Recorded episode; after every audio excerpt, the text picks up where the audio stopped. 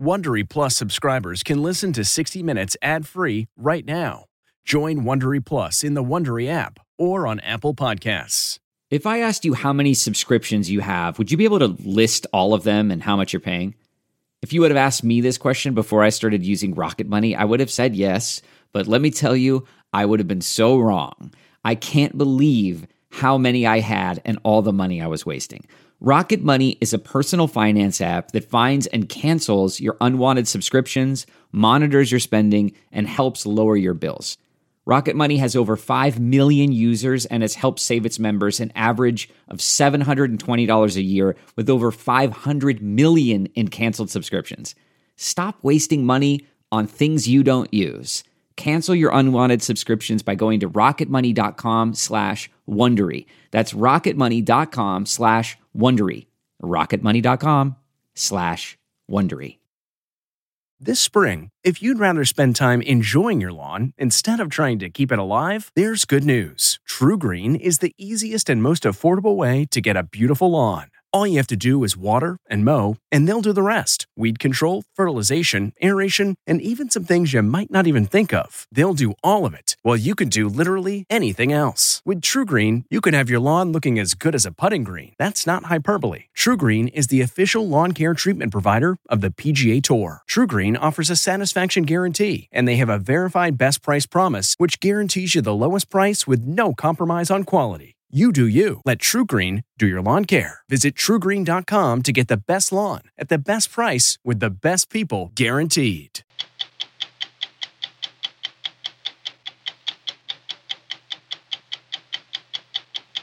Rafael Mariano Grossi, head of the UN nuclear watchdog, monitors the threat of nuclear weapons in Iran, North Korea, and Russia. We are moving ahead.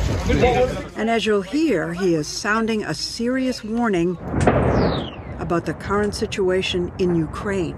When I realized that a nuclear power plant was under attack, I, my mind It's can't mind-boggling. even. This is the holy grail of World Cup sticker albums, and this guy has five of them, and he ain't selling. Jeez. Floor to ceiling. He lives in what is less a home than a sticker repository. Even in your daughter's room. He has half a million stickers spilling out of every drawer. Valuable sheets are everywhere, even hidden under a tablecloth. No one is allowed to eat on the table because it's too sacred. It's very rare. These are all rare. It's hard to imagine anything surviving on this expanse of badlands in northern Wyoming. Sagebrush blankets the high desert all the way to the Rocky Mountains. But in this empty quarter of the cowboy state is a thundering herd of Mustangs. Untouched, wild, and breathtakingly beautiful. What's happening to these thousands of wild horses? That's our story tonight. I'm Lesley Stahl. I'm Bill Whitaker. I'm Anderson Cooper. I'm Sharyn Alfonsi. I'm Jon Wertheim. I'm Scott Pelley. Those stories and more tonight on 60 Minutes.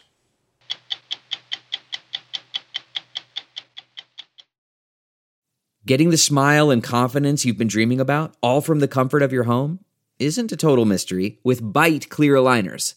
Just don't be surprised if all your friends start asking, What's your secret? Begin by ordering your at home impression kit today for only $14.95. Byte clear aligners are doctor directed and delivered to your door. Treatment costs thousands less than braces, plus, they offer flexible financing, accept eligible insurance, and you can pay with your HSA FSA. Get 80% off your impression kit when you use code WONDERY at Byte.com. That's B-Y-T-E dot com. Start your confidence journey today with Byte.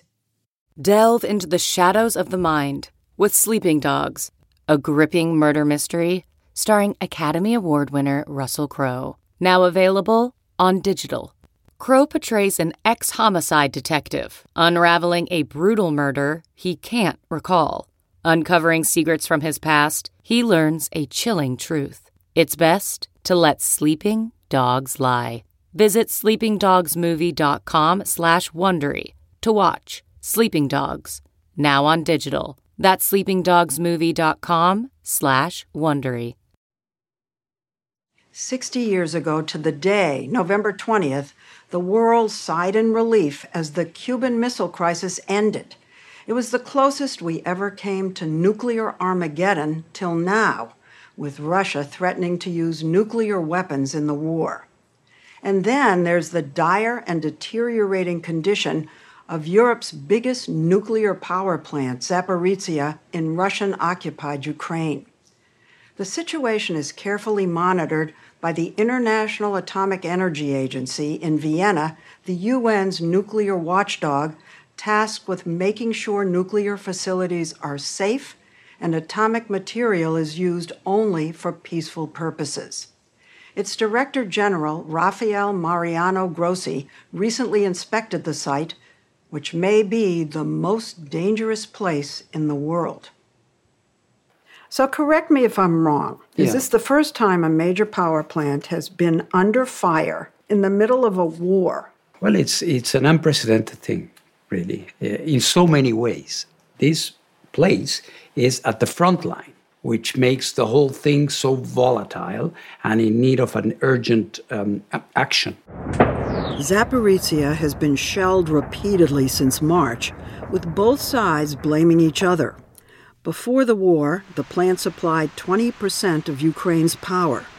It's now largely idle, but the reactors still need to be constantly cooled down with circulating water. If they overheat, it could lead to nuclear catastrophe within hours. The whole system is being cooled by electricity that's coming in from the town, and there's shelling.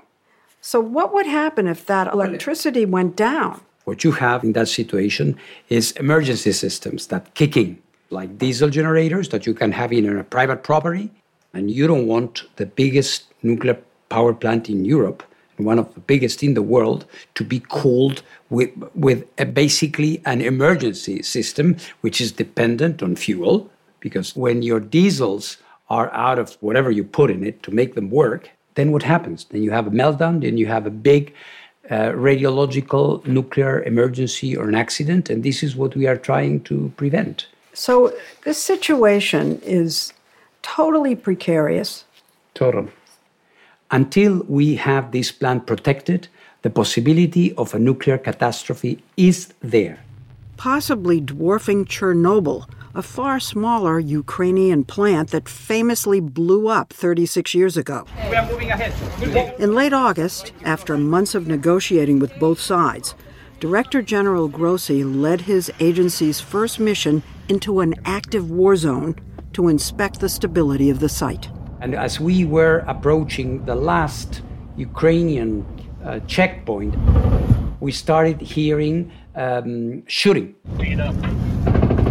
Quite heavy shooting, very close to us. Speed up. Speed up, everyone. Speed up. Move through. So at that point, uh, e- even the people on the checkpoint were running for shelter. Do you think that the convoy itself was a target? I think it was a clear attempt to, uh, to stop us, to say, go home. This is not your place. But they proceeded. There were soldiers, tanks, and armored trucks everywhere. The Russians are actually using the nuclear plant as their military base. When you went to visit to inspect, you could go anywhere? Yes. You weren't kept You know- from. Yes, you know, we are the IAEA. We are known as the nuclear watchdog.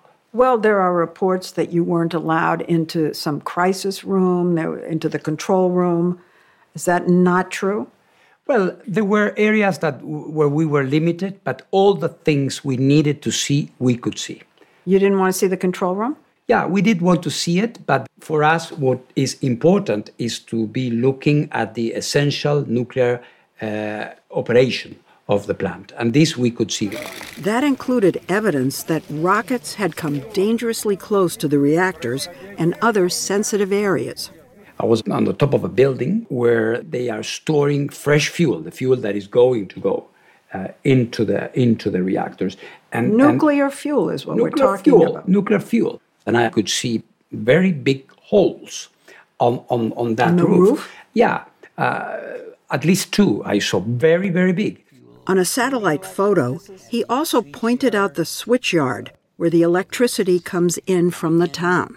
So this is where the, the uh, external power comes to cool the reactors down. And this place was shelled several times, several times, which tells you that people were knew exactly what, what they, They were, were doing. trying to they were being cut shelling off the here, power here, source. exactly. Shelling also destroyed one of the plant's office buildings. These pictures were given to us by Andre Tuz, a plant spokesman who fled Ukraine after working four months under Russian occupation. So tell us what that was like working inside that plant under Russian occupation. Yes, uh, Russian troops uh, take all our uh, top manager uh, with gun and uh, um, uh, they do only what Russian troops want. Did you feel like a hostage? Yes, yes. I feel like I am prisoner uh, in this nuclear power plant. I cannot say nothing because they go with gun. There have been reports of imprisonments, kidnappings, and torture of Ukrainian employees. The head of the plant was detained. Andrei Tuz told us about the pressure one of the safety inspectors felt. It's his work to go and check some pumps, how it works, how parameter, what pressure, what temperature. But he go and Russian tanks stay in front of him. It's terrible. He cannot do his work. It's to protect uh, nuclear fuel, to control nuclear reaction. When you're operating at a nuclear power plant and you're under stress and you're worried and you're feeling threatened, doesn't that lead to the possibility of human error? Of course. Yes. And the shelling goes on. and the shelling goes on. And this is why uh, we have been trying, I have been uh, pushing uh, for the establishment of a protection zone, which is basically don't attack the plant. Mr. President, He took his proposal to both President Zelensky in Kiev and President Putin in a one on one meeting last month in St. Petersburg. Interestingly, you sat very close to him. Actually, I think closer than you and I are right now. Maybe yes. Would you say that he is familiar with what's going on Absolutely. at this nuclear plant? He knows every detail of it, which was uh, surprising to me. In my conversation with him, I could see that he had a very uh, detailed knowledge, uh, not only of the layout of the, of the plant, but also, and very importantly, of the electrical access. Uh, the the external uh, power source. So uh, Where these i- things are being bombed. it, it is a facility that he knows uh, that he knows very well. is Mr. Putin trying to use this plant as a weapon? And we know that he's weaponized energy in this war because of the way he's used oil and gas. It just raises the question whether this plant is seen in his mind as a way to squeeze the Ukrainians. Someone said to us the other day, you know, this is his dirty bomb, this plant. Yeah, but uh, if you protect it, there's no dirty bomb. On Monday, the day we met Grossi, Presidents Joe Biden and Xi Jinping met in Bali and condemned Putin's threat to use a nuclear weapon. And in Turkey, CIA Director William Burns warned his Russian counterpart of the consequences of such a move. Here we are talking about the possibility of a dirty bomb or a, or a real bomb. I mean, this kind of idea of nuclear Armageddon, because countries are now throwing the idea of using a nuclear weapon. Yes. They're just throwing it up in the air. When you talk about using nuclear weapons, as you could use this mortar or that howitzer or that, I mean, this is a completely different ballgame. So heads of state should not be throwing this around. They should not be doing that. Rafael Grossi, at 61, has been working to prevent the proliferation of nukes for almost four decades. He's seen here with his fellow Argentinian, Pope Francis, and his children, seven daughters and one son. Come on, guys. We watched him coaching his son's soccer team on a rare day off. He's been particularly busy, given the number of rogue states suspected of developing a bomb. How close is Iran to making a nuclear bomb? At the current level of production of this enriched uranium, Iran has accumulated already enough material um, to have uh, more than one device if they chose to do that. But we don't have any information that would indicate that Iran has a nuclear weapon program at the moment. Really? Really. So if I said to you, have we reached the point of no return with Iran? Is it time to just admit they're a nuclear power? No, we haven't reached that point, but we need to work very hard so we don't get there. Director General Grossi is concerned about another country that has become a member of the nuclear club, North Korea, which is expected to conduct its first underground nuclear test since 2017. And that's not the only issue on his plate in the Pacific.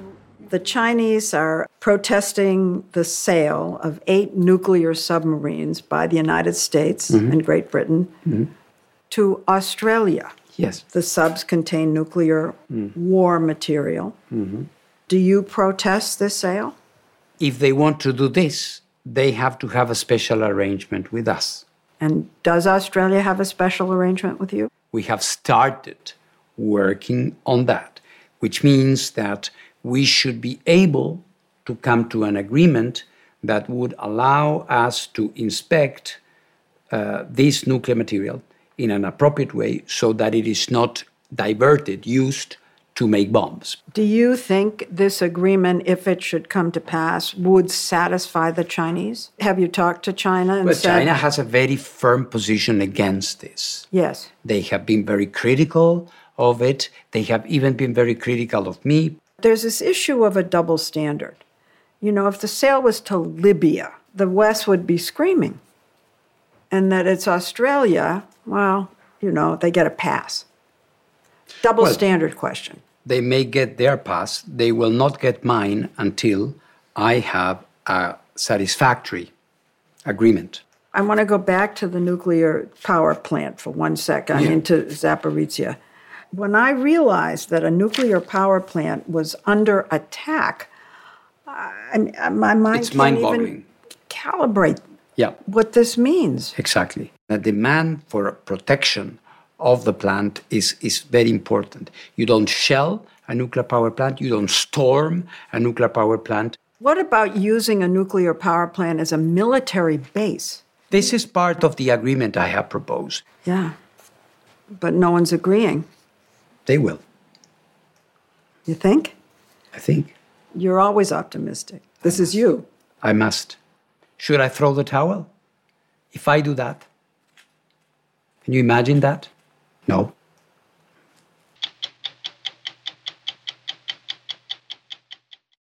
CarMax is putting peace of mind back in car shopping by putting you in the driver's seat to find a ride that's right for you. Because at CarMax, we believe you shouldn't just settle for a car, you should love your car. That's why every car we sell is CarMax certified quality so you can be sure with upfront pricing that's the same for every customer. So don't settle. Find love at first drive and start shopping now at CarMax.com. CarMax, the way car buying should be. Okay, picture this. It's Friday afternoon when a thought hits you. I can spend another weekend doing the same old whatever, or I can hop into my all new Hyundai Santa Fe and hit the road. With available HTRAC, all wheel drive, and three row seating, my whole family can head deep into the wild. Conquer the weekend in the all new Hyundai Santa Fe. Visit HyundaiUSA.com or call 562-314-4603 for more details. Hyundai, there's joy in every journey. The World Cup kicked off today in Qatar, and while you'll hear all manner of oles and alles over the next four weeks, this might be the event's ultimate soundtrack.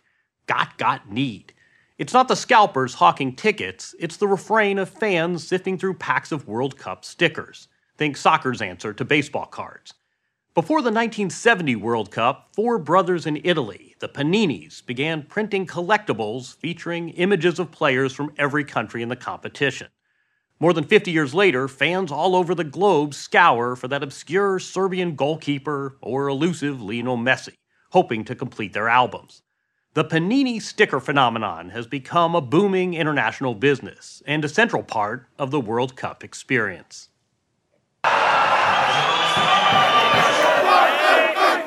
For millions of soccer fans, the World Cup unofficially began weeks ago. When the Panini stickers for this quadrennial event shot onto the market. Yes! Oh, mold them, mold them, mold them! Oh! I got Argentina! Yes! I got Ronaldo! In a classroom in the town of Sudbury, England. In the thrumming cities of Sao Paulo and Mexico City. Los originales recién salidos de Panini. Fans of all stripes embarked on a common treasure hunt. Anybody got that extra Ronaldo one? Collecting 670 stickers depicting the players and teams from this World Cup. I'm like shaking. I finally did it. All so they can complete their album. Listen, if you have gold or Panini sticker today, people will go for the sticker and not the gold. Panini sticker is more valuable than gold, you're saying? Today, yes. The sports. Francesco Furnari is the biggest official Panini distributor in the United States. An Italian Venezuelan American, he is the ultimate Panini sticker evangelist. 74. He's completed every sticker album since 1974, including the 2022 vintage many times over. I have already seven. You, you're, you're a man in your 50s. You have seven albums completed. And uh, still counting. A pack costs $1.20, and Furnari predicts sticker sales from 2022 will reach 100 million packets in the U.S. alone, nearly a billion worldwide. We're talking about a little piece of paper with some adhesive on it. What makes this so special? Jon, you gotta understand that you have all your legends, you have all your best players at a distance of, you know, your hand. You can touch them, you can talk to them. It's fantastic. How coveted are these things? When Argentina ran out of stickers in September, its Secretary of Commerce called an emergency meeting to solve this national crisis. We live in a digital world. How are these paper stickers still this popular? This sensation, Jon, to get a pack, to rip it out, to smell it, to open it, and to find the place right here, there is no way you can replicate it in an electronic way. So you even have a method for how you're ripping that packet Every open. Every single pack has to be done in the same way. By the way, I've opened at least done this before. Probably 2,000 packs up until now. Oh my God, Germany. This was a good one. Good that pack. was a good pull. I love it. We went to Modena, Italy, to Panini's headquarters, the equivalent of Willy Wonka's factory. As Panini's rolled off the press, 21 hours a day, 11 million packets a day, each containing five stickers. The headliners Mbappe, Messi, Modric, and the coming stars. Players with four names, and there's Fred. The phenomenon started here, next to the cathedral, at a newspaper kiosk in the center of town. After World War II, Olga Panini, a widow, ran the newsstand with her four sons. Not unlike a soccer team, each had a special skill. The oldest son, Giuseppe, was the dreamer with the big plans. Salute! Salute. We met Giuseppe's son, Antonio, and Giuseppe's nieces, Laura and Lucia Panini, in Modena. He was uh, like a volcano. He had many, many ideas. A volcano. A volcano, yes. Giuseppe's initial idea was to sell cards depicting flowers. And was a disaster. but they realized that the formula was okay, not the subject. Short of Lira, Giuseppe had, as it were, one last shot on goal. It was 1961, and he turned to a new subject Italian soccer. It was a hit, especially with the kids. Even if production was rudimentary. All the stickers were printed and then were cut, and they were mixing with a shovel at the beginning. To make sure there were no duplicates, Yes. they, mix, they mixed with a Then shovel. They replaced the shovel with a churn, the one they use normally for making butter or The cheese. butter churn. Yes, yes. and they had a handle, and they were moving this handle and was working. Queste figurine Giuseppe's brother Umberto, the family engineer, invented machinery that mixed stickers to prevent dreaded duplicates in each pack. His contraptions were so successful, the designs are still in use today, 60 years later.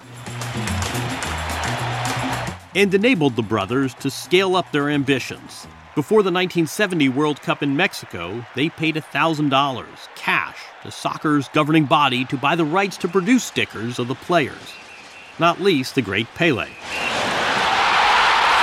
Suddenly, Panini became chiefly associated not with a sandwich, but with a worldwide pastime.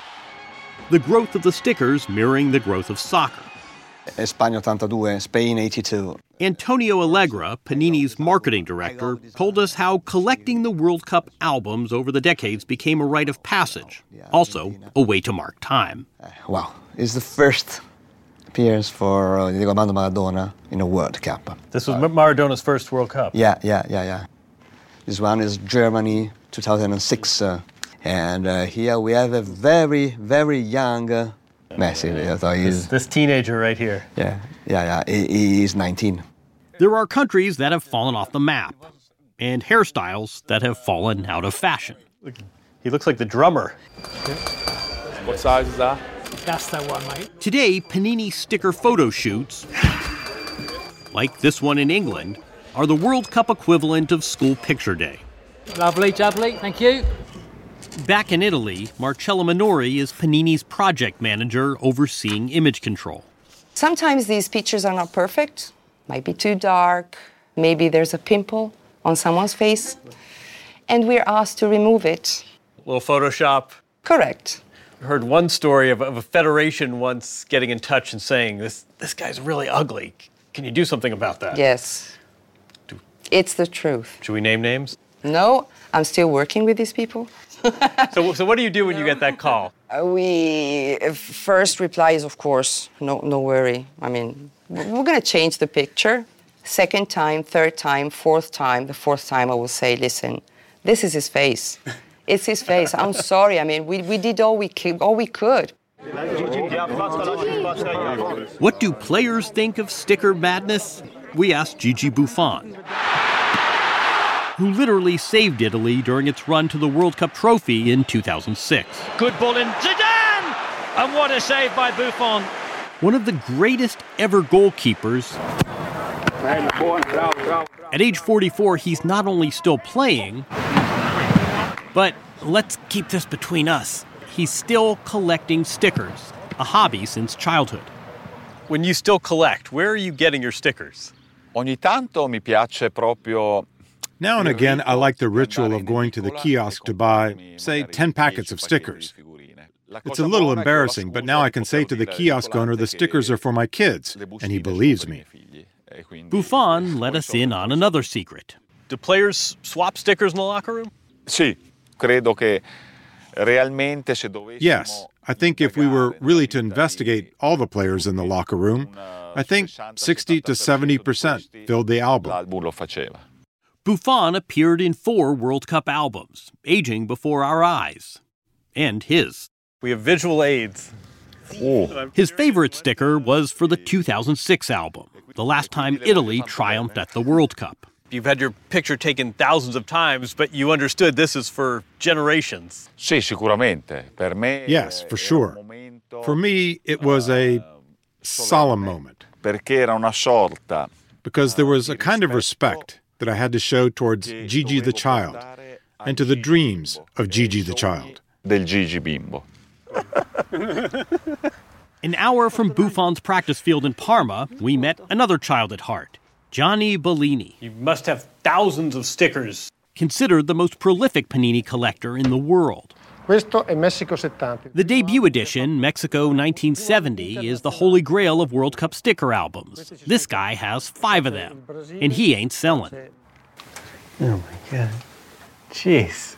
Floor to ceiling. He lives in what is less a home than a sticker repository. Even in your daughter's room. You might have baseball cards in your attic. He has half a million stickers spilling out of every drawer. È solo per pochi. Bellini even has whole sheets of them hidden under a tablecloth. No one is allowed to eat on the table because it's too sacred. It's very rare. These are all rare. Lucky for Gianni, his long suffering wife, Giovanna, has a sense of humor. Heaven forbid there were a fire tonight. You had to go back into your house. What would you rescue first?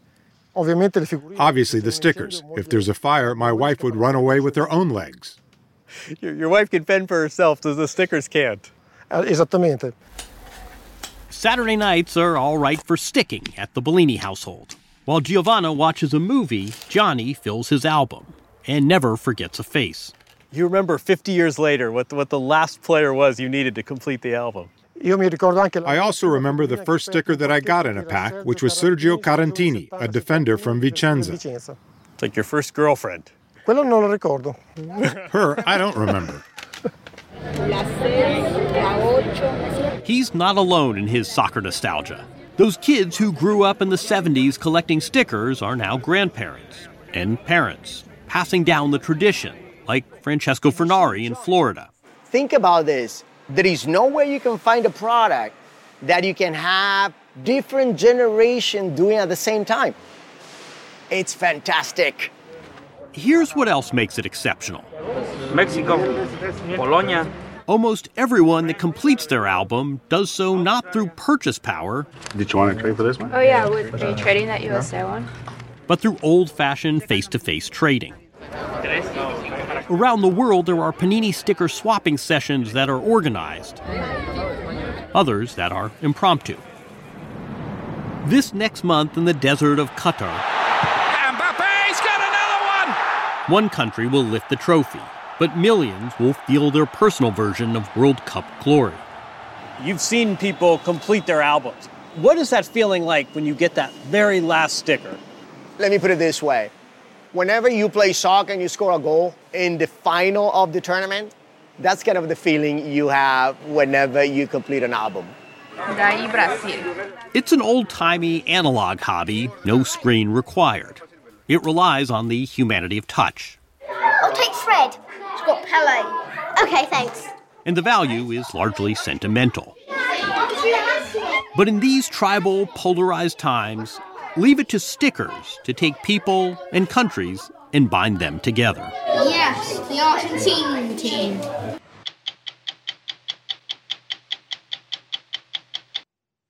There are more than 75,000 wild horses roaming public land in the West. Wild horses are the descendants of domesticated horses, the first brought here by Spanish explorers 500 years ago. By 1971, their numbers were dwindling, and Congress stepped in, passing a law to protect this romantic fragment of our history. It worked, almost too well. Today, federal land managers say the number of wild horses is nearly three times what it should be, and left unchecked, their population can double every five years. So when we heard about a program in Wyoming designed to rein in the wild horses and an unlikely group of men, we headed west. It's hard to imagine anything surviving on this stretch of badlands in northern Wyoming. Sagebrush blankets the high desert all the way to the Rocky Mountains. But in this empty quarter of the cowboy state is a thundering herd of Mustangs. Untouched, wild, and breathtakingly beautiful. But wild horses can also wreck the rangelands they roam. Government land managers say in the West, wild horses are competing with cattle and wildlife for increasingly scarce water and food, and their overpopulation often further strains the environment. So the Federal Bureau of Land Management regularly rounds up wild horses, mainly by using small helicopters to locate, capture, and truck them off to corrals or enclosed pastures like this one. A horse can live for about 20 years, and most of these horses will remain here until they die. The Wind River Wild Horse Sanctuary outside Lander, Wyoming, is run by Jess Oldham and his family. Talk about the horses that are here. For most of them, this is it, right? Yes, ma'am. We have the 225 long-term residents and Long-term residents. long-term residents. Sounds like a nursing home. That's what I call them. I mean, Yeah. they're part of our family, and and uh, they're going to be here long-term. And there they go. Yes, ma'am.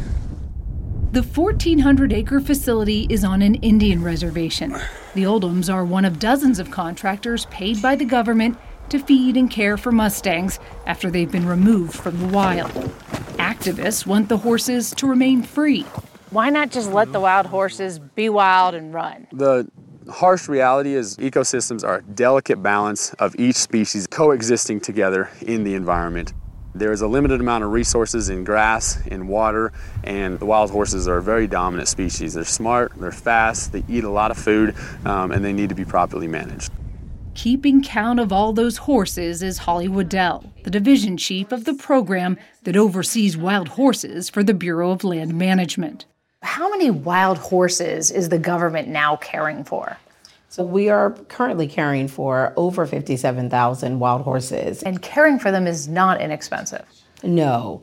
Uh, the cost of care for wild horses in our off range corrals and pastures was two thirds of our budget last year, which was a little over $70 million. $70 million to care for the wild horses. Taxpayer dollars. To relieve some of the burden on taxpayers, last year the Bureau says 3,742 Mustangs came off the government rolls through an incentive program that pays individuals $1,000 to adopt one. Wild horses attract relatively few takers, but these horses did, picked for their youth, balance, and temperament that are sent to be trained in, of all places, prisons like the Wyoming Honor Farm. It's a 640 acre compound of tidy buildings, manicured lawns, cattle, and enough hay to feed them. It may look like a dude ranch, but this is a state run minimum security prison with felons working the land and the horses. There are no towers or armed guards. A simple four foot cattle fence marks the perimeter between the prison and the town of Riverton, Wyoming. You know, Wyoming has a tendency to do things a little differently because we're a smaller state, and I think uh, it, it's one of those things until you see it, you can't actually believe it yourself. Curtis Moffett has spent his entire career in corrections. He's the warden on the farm, and about the only one here who doesn't wear cowboy boots to work. The thing that struck me when you drive up, you see a four foot high cattle fence. What's to stop an inmate from making a run for it or riding off into the sunset? Realistically, himself. Most of these guys are at the end of their sentence, so most of them don't want to destroy that or you know catch another number um, do another five years or so it, it's on them to make sure that they're going to do things the right way Most inmates have earned the right to be here, transferred for good behavior from more restrictive state prisons. And each day, about 30 inmates report to work in a maze of chutes and pens with wild horses weighing up to a thousand pounds. Their job is to transform these Mustangs from wild burdens of the state into riding horses that can fetch thousands at auction. These guys are here to do their time, but it's really about changing their life, put a change in them in a positive direction. Travis Shootman is the cowboy in charge. He's the manager of the farm. Come on, beauty queens. Shootman spent his life teaching the art of training horses. It shows in a stride kinked by old fractures Have you ever had a halter on this horse, Mr. Sukor? Never. and a voice both firm and calm, as much for the inmates as the horses. Do the rope a dope and throw the rope into your hand. Do not get kicked. It takes time to train a wild horse, but Shootman says there's nothing special about how it starts. You walk them in there like you just kind of rip off the band aid and a human goes in there. Don't chase him. Whoa. What's the next step? Then you teach them to yield the pressure. So you stop the forward movement. Teach them that if they move forward towards you, the pressure goes away. And then from there, you get to where you can touch them, you get to where you can pet them, introduce a halter, Nice get them halter broke. And then you have that trust. Like they understand if they give up their right of flight to stay with you, there's some trust there. Hmm. Are you talking about the horses or the, The inmate? horses. Get going. Hey. we are in the people business and helping the horses is extra, but the guys really learn a lot of life lessons from the horses. They learn to try, they learn to not lie to themselves about their feelings, they learn to control whether it's the highest of high emotions or the lowest of low emotions. No one here breaks a horse. The method used at the farm is called gentling. Force is replaced by patience, persistence, and an even keel. Good job. Right In any pen on any day, you can see it play out.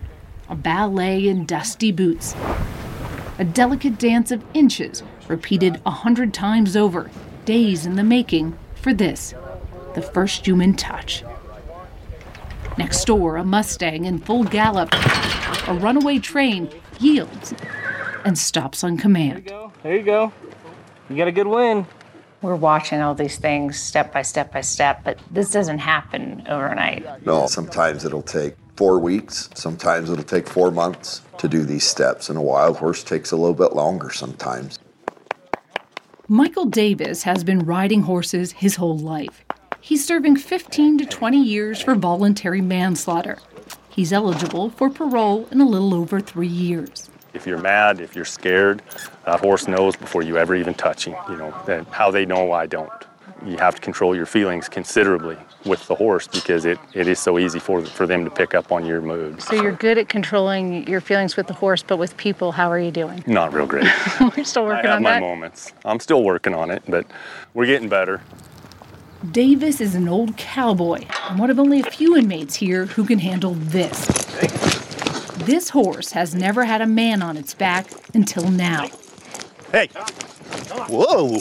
A remarkable skill that can't be acquired without a few scars. I've got broken ankle, a separated shoulder, a broken collarbone, ditches in my head, broken hand, fingers, lots of fingers. What's the program taught you? What's it meant to you? A little piece of freedom.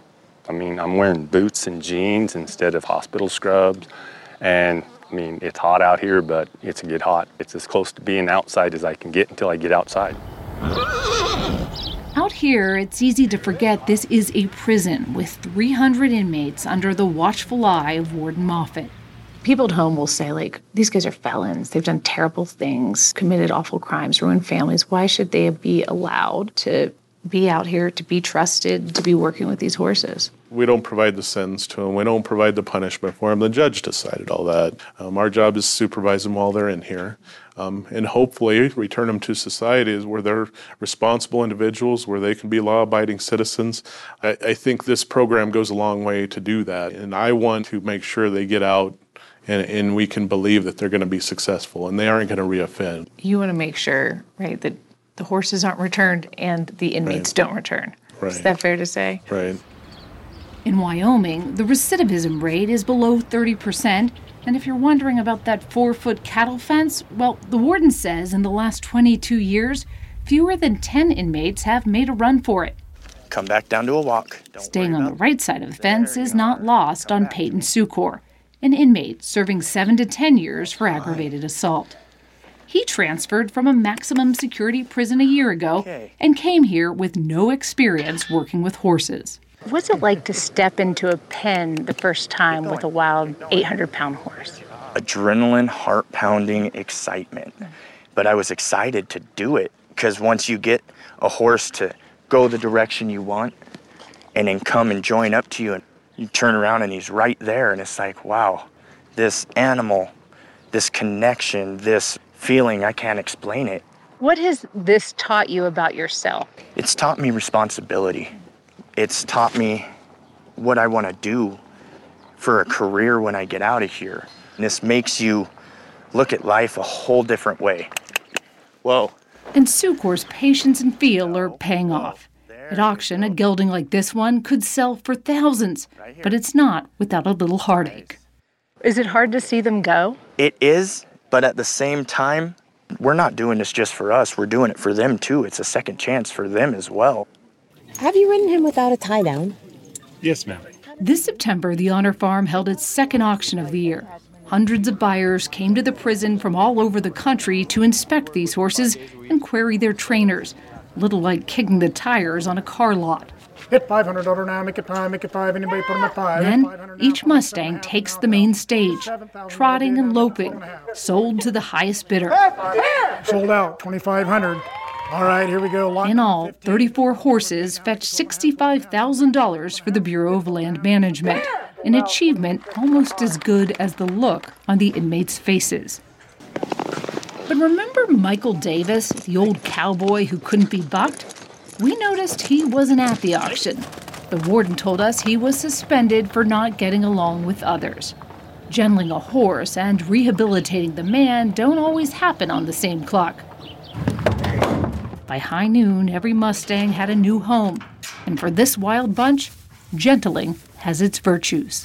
I think I know the answer to this. If you were a betting man, would you bet a psychologist is quicker to change the behavior of a man, a doctor, a therapist, or a horse? I think a horse, 100%. And that's just purely Travis Shootman talking, but the horses are a major role in what betters those men. They can teach you life lessons every step of every way, teach you that you got something in you that you didn't think you had. They can teach you that it's okay to be afraid, but it can still be done.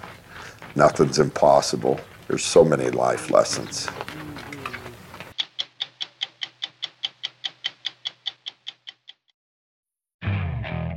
Okay, picture this. It's Friday afternoon when a thought hits you. I can spend another weekend doing the same old whatever, or I can hop into my all new Hyundai Santa Fe and hit the road.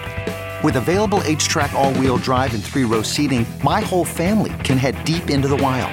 Conquer the weekend in the all new Hyundai Santa Fe. Visit HyundaiUSA.com or call 562 for more details.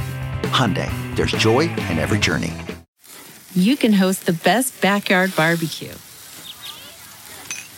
When you find a professional on Angie to make your backyard the best around. Connect with skilled professionals to get all your home projects done well. Inside to outside, repairs to renovations. Get started on the Angie app or visit Angie.com today. You can do this when you Angie that. Now, an update on a story we first reported in March 2021 on NASA's plans to go back to the moon.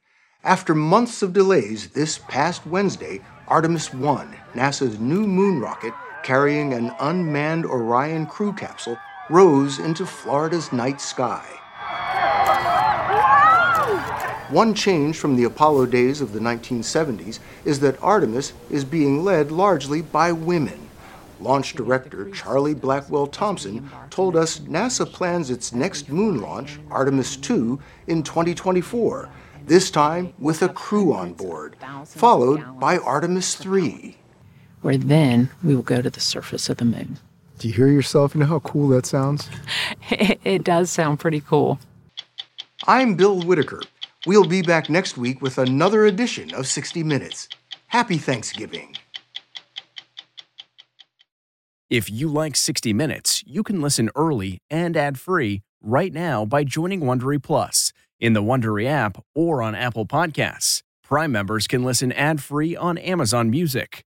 Before you go, tell us about yourself by filling out a short survey at wondery.com/survey. Support for this podcast and the following message come from Corient. Corient provides wealth management services centered around you. They focus on exceeding your expectations and simplifying your life. Corient has been helping high achievers just like you enjoy their lives more fully, preserve their wealth, and provide for the people, causes, and communities they care about. As one of the largest integrated fee only registered investment advisors in the U.S., Corient has deeply experienced teams in 23 strategic locations. Corient has extensive knowledge spanning the full spectrum of planning, investing, lending, and money management disciplines. Leverage Corient's exclusive network of experts to craft custom solutions designed to help you reach your financial goals, no matter how complex they may be. Real wealth requires real solutions. For more information, connect with a wealth advisor today at corient.com. That's C O R I E N T.com. Corient.com. Are you ready for an all new season of Survivor? You better be because Survivor 46 is here and it's 90 minutes of twists and turns you don't want to miss. Better yet, after each episode, there's a brand new episode of On Fire, the only official Survivor podcast. Each week, we go behind the scenes of the episode's biggest moments, taking you into the how and the why things happened. And this season, we're very lucky to be joined by an expert, the winner of Survivor 45, Dee Valladares.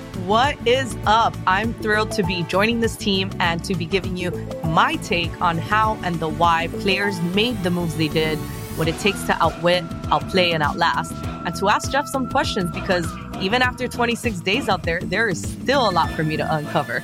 Bring it, D. Listen to On Fire, the official Survivor podcast, wherever you get your podcast.